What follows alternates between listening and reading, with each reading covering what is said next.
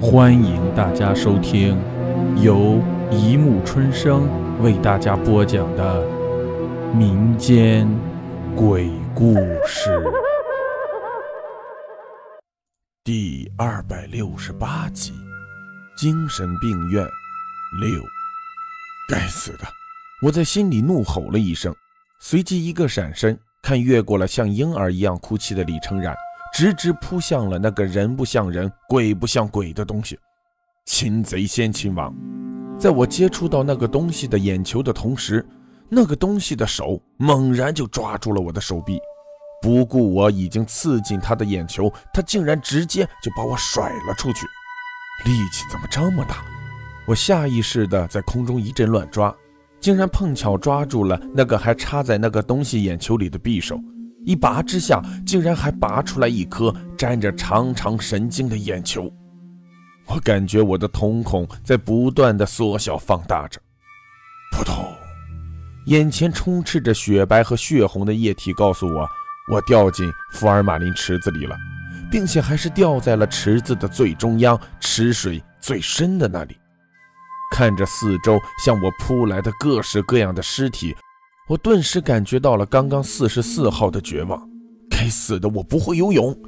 逐渐缺氧的感觉让我乱舞着的手渐渐缓慢了下来。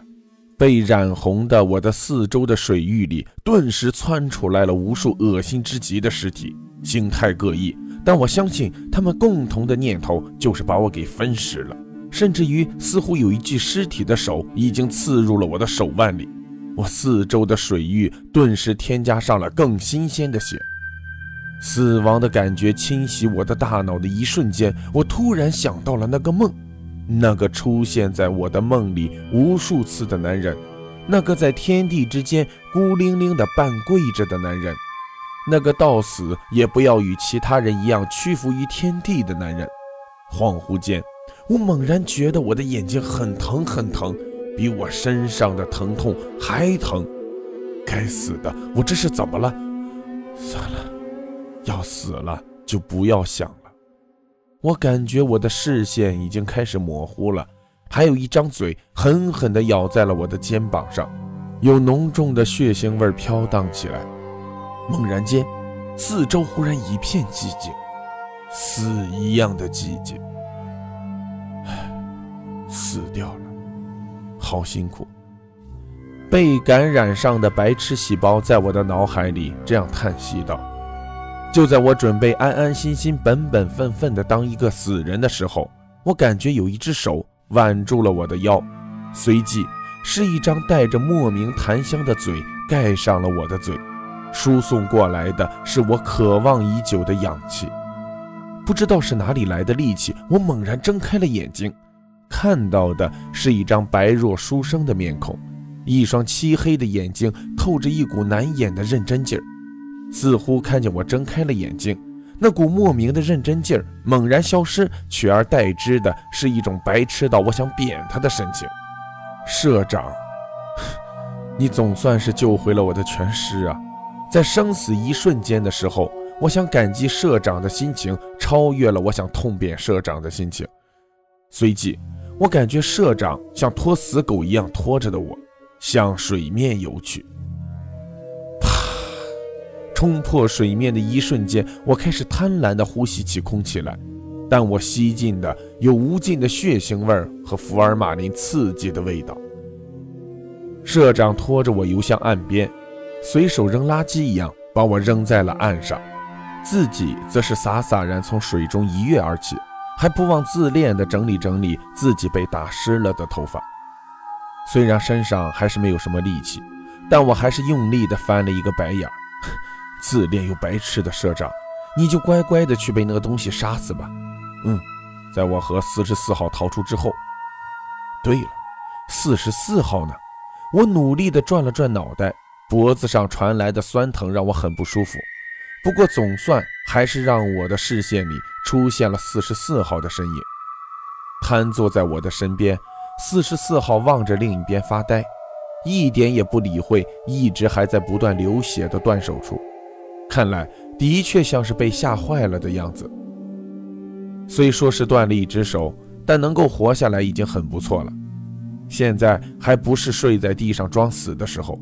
我深吸了一口气，慢慢的从地上站了起来。因为忽然充血而产生的麻麻的感觉，让我着实眩晕了半晌。我是被什么东西坠入水中的声音吓得回过神来的。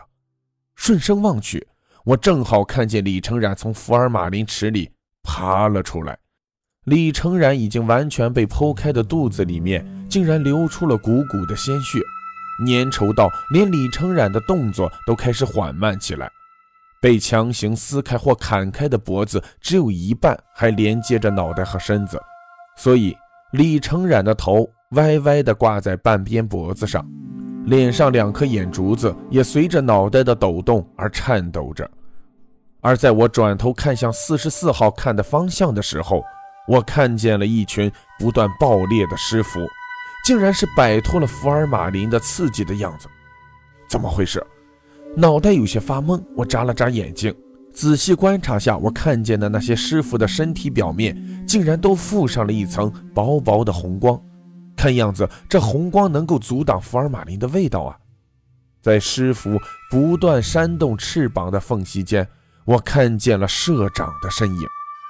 背对着我，半弓着腰，如同一只准备进攻的野兽。我看见社长竟然空着手，而那些不断爆炸的尸符体液，竟然也是很少落在社长以及那个东西上，就像是这些尸符只是为了迷惑视线而放出来的一样。这社长是在干什么呀？在我看向社长那边的时候，我猛然听见了四十四号的一声尖叫。猛回头，我看见四十四号的脖子上掐着一只手，关节的接线处让我知道了那是谁。李承染，他竟然偷袭了过来！恼怒之下，我猛然奔向了李承染，像踢社长一样，一脚踹在了李承染的脑袋上。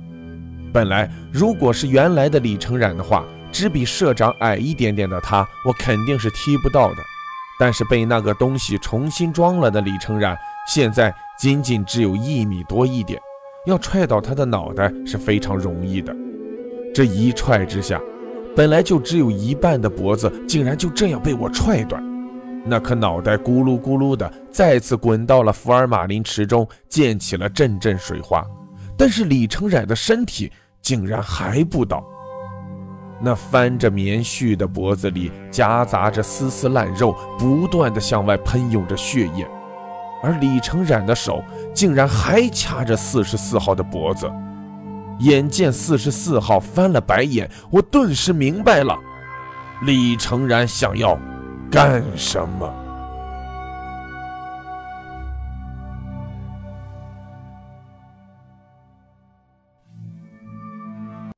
好了，故事播讲完了，欢迎大家评论、转发、关注，谢谢收听。